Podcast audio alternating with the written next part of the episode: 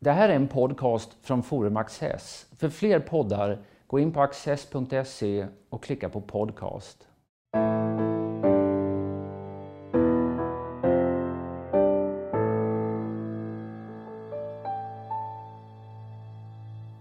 Hej och välkommen till Studio Access idéspecial.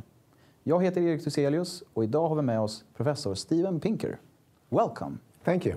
Your latest book is called Enlightenment Now and is a convincing case for the Enlightenment. Could you summarize the tenets of this uh, groundbreaking set of ideas and why they still matter to us? The subtitle of the book is The Case for Reason, Science, Humanism, and Progress. And the book defends all four. Uh, it defends uh, reason. It's surprising that reason would need a defense because how could you defend it using anything other than reason? But people sometimes forget that. and they say, well, humans are irrational, and so there's no point in making our debates more rational. We should just fight propaganda with propaganda, lies with lies. And I argue that no, we really do have to rely on reason. The second part is um, science, that which is just the application of reason to understanding the natural world, including ourselves. And an important theme of the Enlightenment was that there can be a science of human nature and that beliefs about society are testable just like any other beliefs about the world. So it calls for an empirical approach to understanding ourselves and our world. The third theme is humanism, that the ultimate moral goal should be to uh, improve the well being of human beings and, and other living things. Uh, and that sounds almost too obvious to need an argument. But in fact, there are alternative moral systems. Many people believe you can't have morality without uh, religious commandments, or that the ultimate moral goal should be promoting the glory of the nation, or the, the race, or the faith. Uh, here I argue that there's a very clear morality that does not need uh, religion. It's that people should be allowed to live long, healthy, peaceful, happy, stimulating lives. Finally, the, the, uh, the, I make a case for progress because uh, what good would it be to apply reason and science to enhance human well-being if it's, if it's hopeless, if uh, no one can succeed? So I make the case in 75 graphs that in fact there has been progress, that we do live longer, that, that rates of death in war have come down, we're safer, we are more literate, poverty has been decreasing. So in a sense, the Enlightenment worked and it's, uh, it's still working if we continue to advance these ideals. Yes, because you write that Western society has forgotten or taken for granted the uh, ideas of the Enlightenment. How come? Indeed, and, and, one misunderstanding that I, uh, I, have to insist on is that this is not a defense of the West. Uh, now, a lot of the uh, ideas of the Enlightenment came from Western thinkers, although they were also discovered in other cultures. But the West itself never signed on to the Enlightenment. There was, as soon as the Enlightenment appeared, there was a counter-Enlightenment, uh, a romantic movement that said we are emotional creatures, we're not rational creatures. Aren't we? Well, of course we are, but we are capable of reason if we design institutions that bring out our uh, capacity for reason and that minimize our, our illusions, our biases, our uglier emotions like revenge and dominance, and that bring out the better parts of human nature, uh, what Abraham Lincoln called the better angels of our nature, uh, a phrase that I stole for the title of an earlier book uh, in English. But the, the, the counter Enlightenment also uh, glorified uh, struggle and even violence.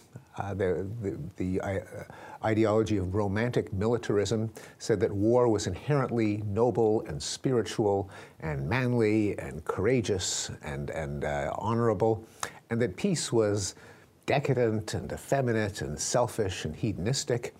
Uh, so the, the idea that um, we should apply reason to enhance individual well-being is not so obvious. It's not something that the West has uh, uniformly embraced.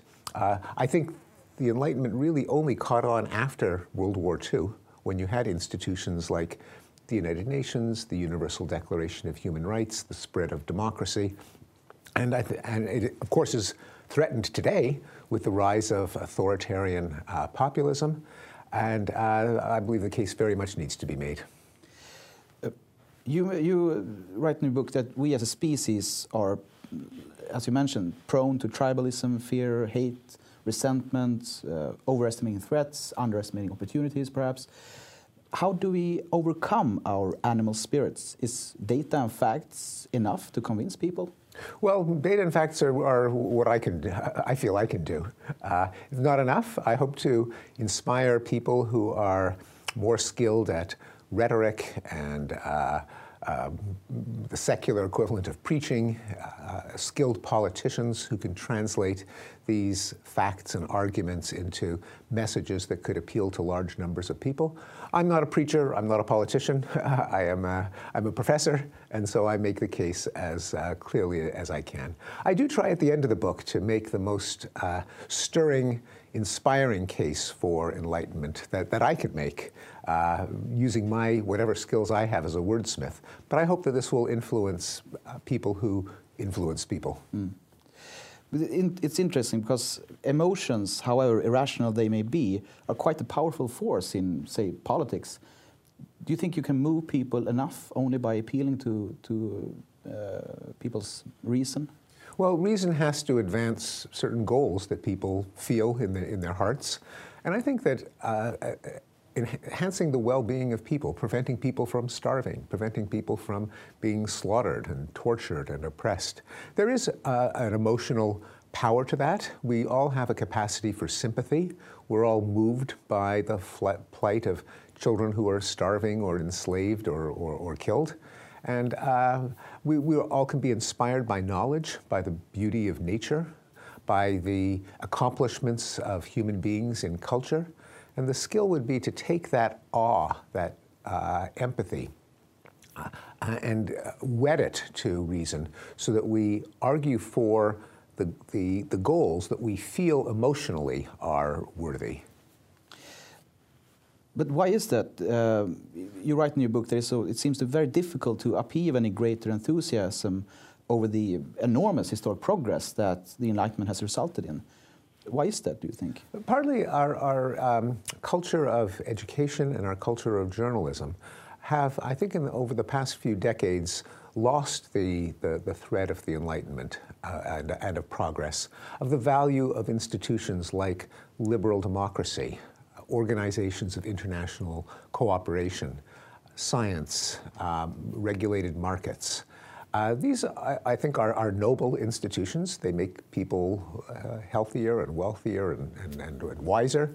Uh, but there's a, been a draining of enthusiasm for these institutions. There has been a, a um, steady uh, attack on the crimes of uh, Western countries, and that is that, that's important. I mean, there has been slavery, there's been colonialism, there have been terrible wars, but it, it can be misleading if uh, the message that we uh, give children, if the message that intellectuals spread is that Western civilization is evil and odious and that it has nothing but uh, a, black uh, history of oppression behind it, forgetting that as bad as, as uh, our current governments are, there could be things much worse than a liberal democracy.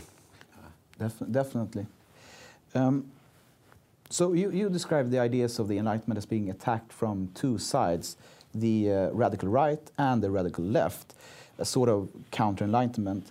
Uh, how do these two threats differ, and what, if anything, do they have in common? Yes, it's, uh, many people have pointed out the irony that when Donald Trump attacks truth and, uh, and reason, talks about alternative facts, um, he almost sounds like a postmodernist professor, that, that, everything is relative, everything is subjective, there's no claim to objective truth. Uh, so there, ironically, there is that, that common assault on objectivity, uh, reason, and, and even science, because there's a great deal of hostility to science among, in our universities, among many postmodernist intellectuals. Uh, of course, they differ on much else from, from the left. There is the, uh, the accusation that uh, civilization is nothing but a history of, of oppression and discrimination, and that the uh, that, that the individual is a myth, that there are interest groups, there are races, there are uh, sexual orientations and sexual identities, their genders, and they are necessarily always in uh, zero-sum conflict, and that what social progress consists of is uh, elevating the power of groups that were previously oppressed. This can be opposed to the Enlightenment ideal that uh, individuals have a right to life, liberty, and the pursuit of happiness, and that, of course, we have to eliminate oppression because it harms the individuals that are oppressed. But it is, it's not that entire genders are benefit or, or suffer, but individual men, women, and children.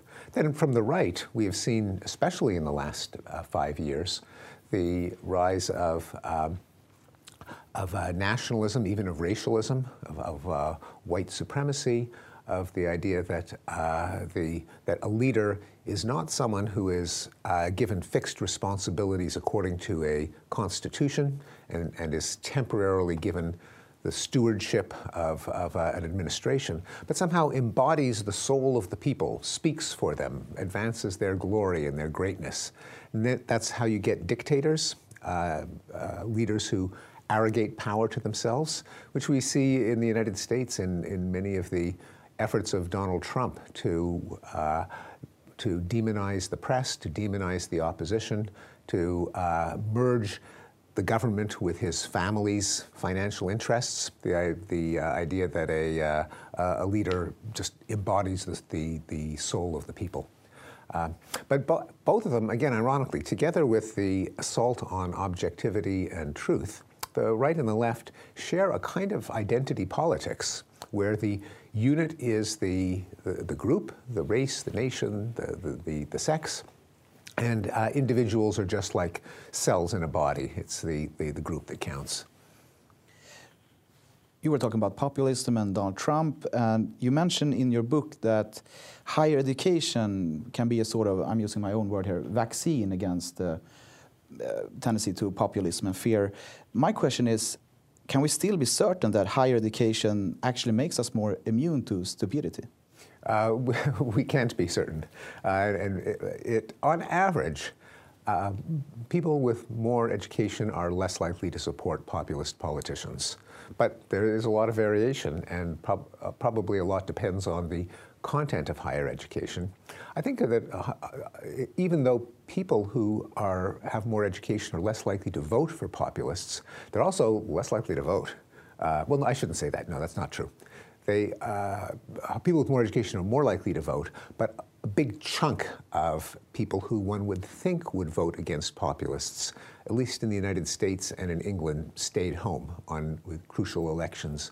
I think because they were so poisoned against modern institutions, they figure, well, the, the political parties are the same. Donald Trump, Hillary Clinton, neither one is going to take down Wall Street or revolutionize uh, the banks and the, uh, the government, so it doesn't matter who, who, which one is president. Or in the case of Brexit, we know that many young people, many educated people uh, stayed home. So while on average more educated people vote more, many don't. Because uh, when I said when I used the term stupidity, I was thinking about the debate uh, that you hear on, on US and UK campuses about safe spaces, trigger warnings, oh, yes. students that do not wish to be confronted with certain words. It, it all seems very um, irrational. It is irrational, and uh, although in my experience, it does not characterize a majority of the students.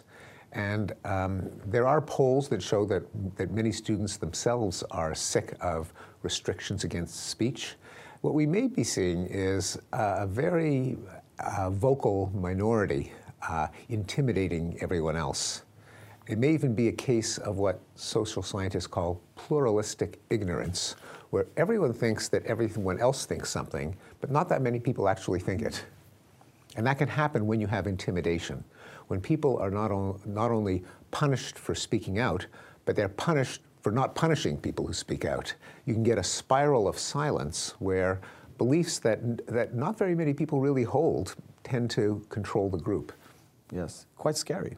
Quite scary. That's how we got uh, McCarthyism in the United States in the 1950s. That's how uh, Stalin exerted control. That's how witch hunts and uh, various kinds of manias and mass delusions can uh, get entrenched. I was thinking, do you think there's a risk uh, of being perceived as indifferent or cold if, say, a journalist or politicians constantly point to the uh, historic uh, progress of, of, mankind as a response to fears that people are experiencing now?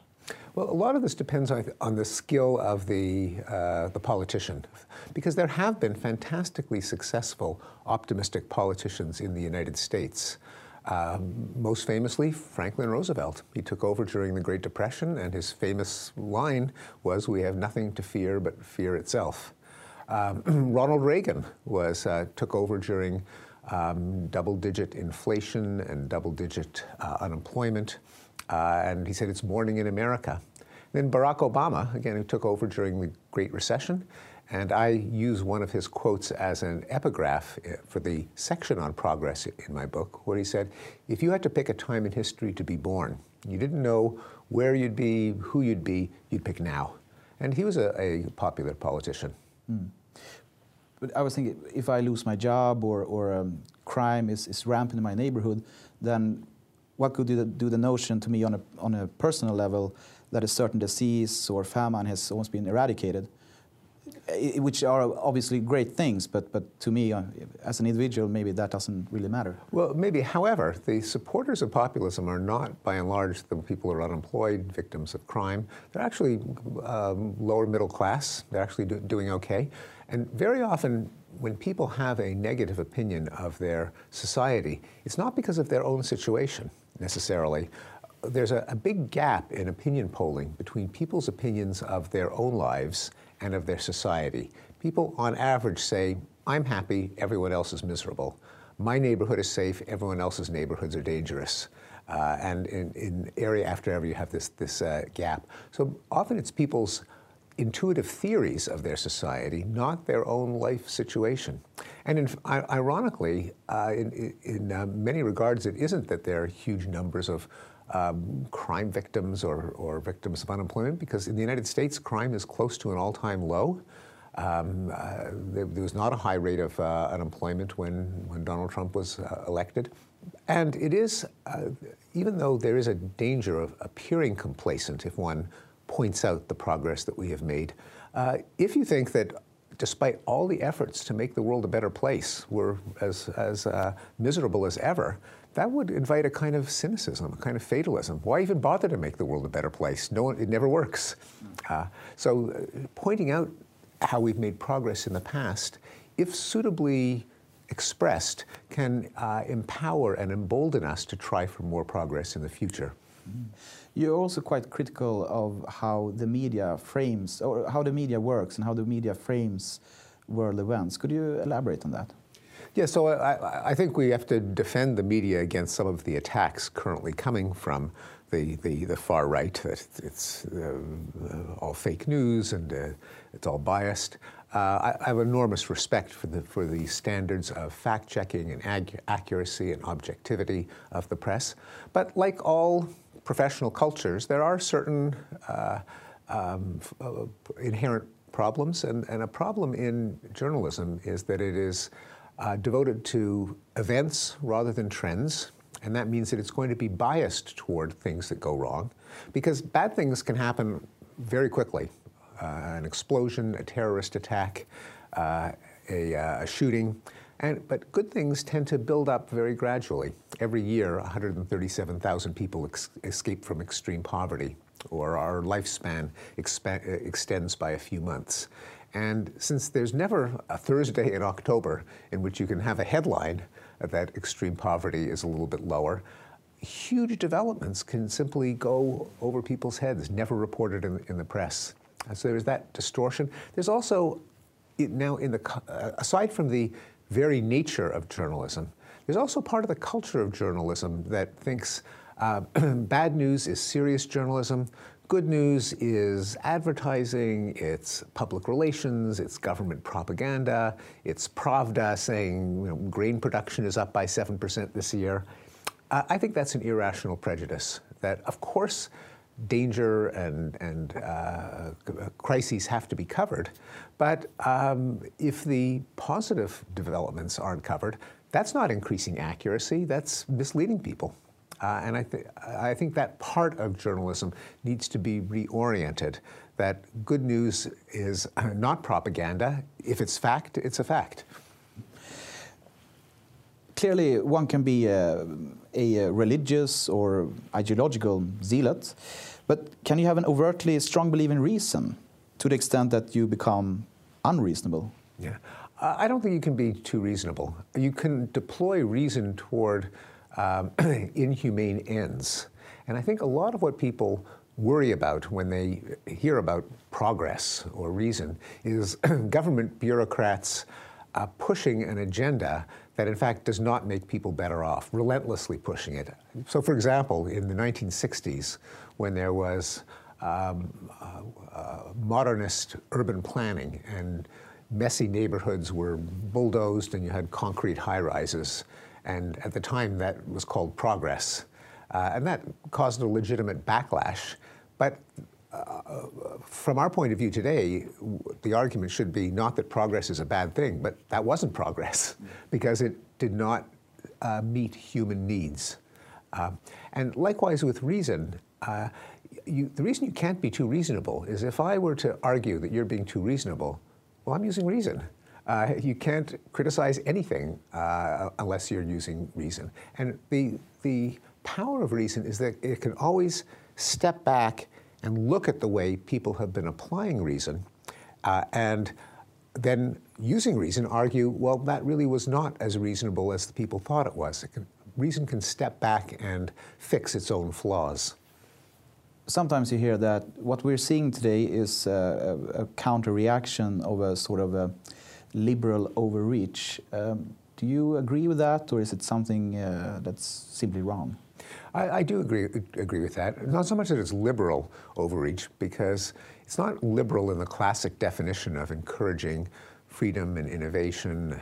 Uh, but what is often derided as political correctness is highly illiberal in the service of uh, leftist aims. I mean, in the service of often uh, important goals like reducing racism and sexism. But when it comes to um, uh, a culture of shaming, of preventing opinions from being expressed, of shutting people down, of forcing everyone to tiptoe on eggshells, uh, and of um, demonizing people who criticize the, the, the, consensus, then I think it, it has created a backlash, and we know that from opinion polls, that at least in the United States, and I suspect also in Europe, um, people say they vote often for right-wing candidates because they oppose political correctness. They, they tell it like it is. Now, in fact, they don't tell it like it is, uh, especially in the case of the United States, where Donald Trump has an astonishing record of lying and uh, uh, being contemptuous of the truth.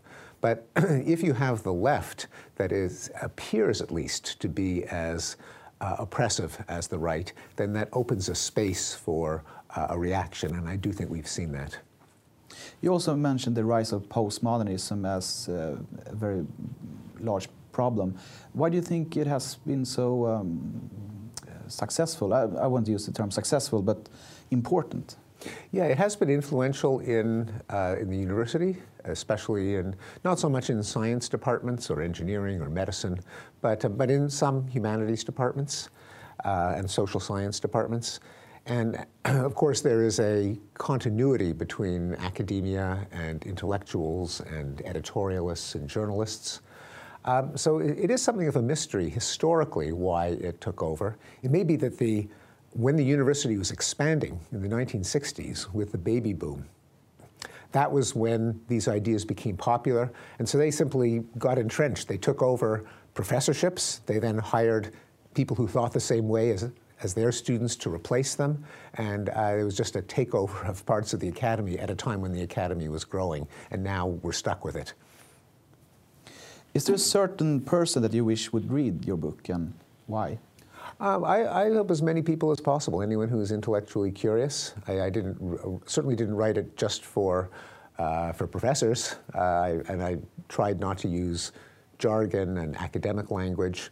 Uh, I, I, hope any anyone who is interested in ideas, anyone interested in developments, would find it interesting. Professor Pinker, unfortunately, we are running out of time. It has been a pleasure. Thank you. Thank you very much.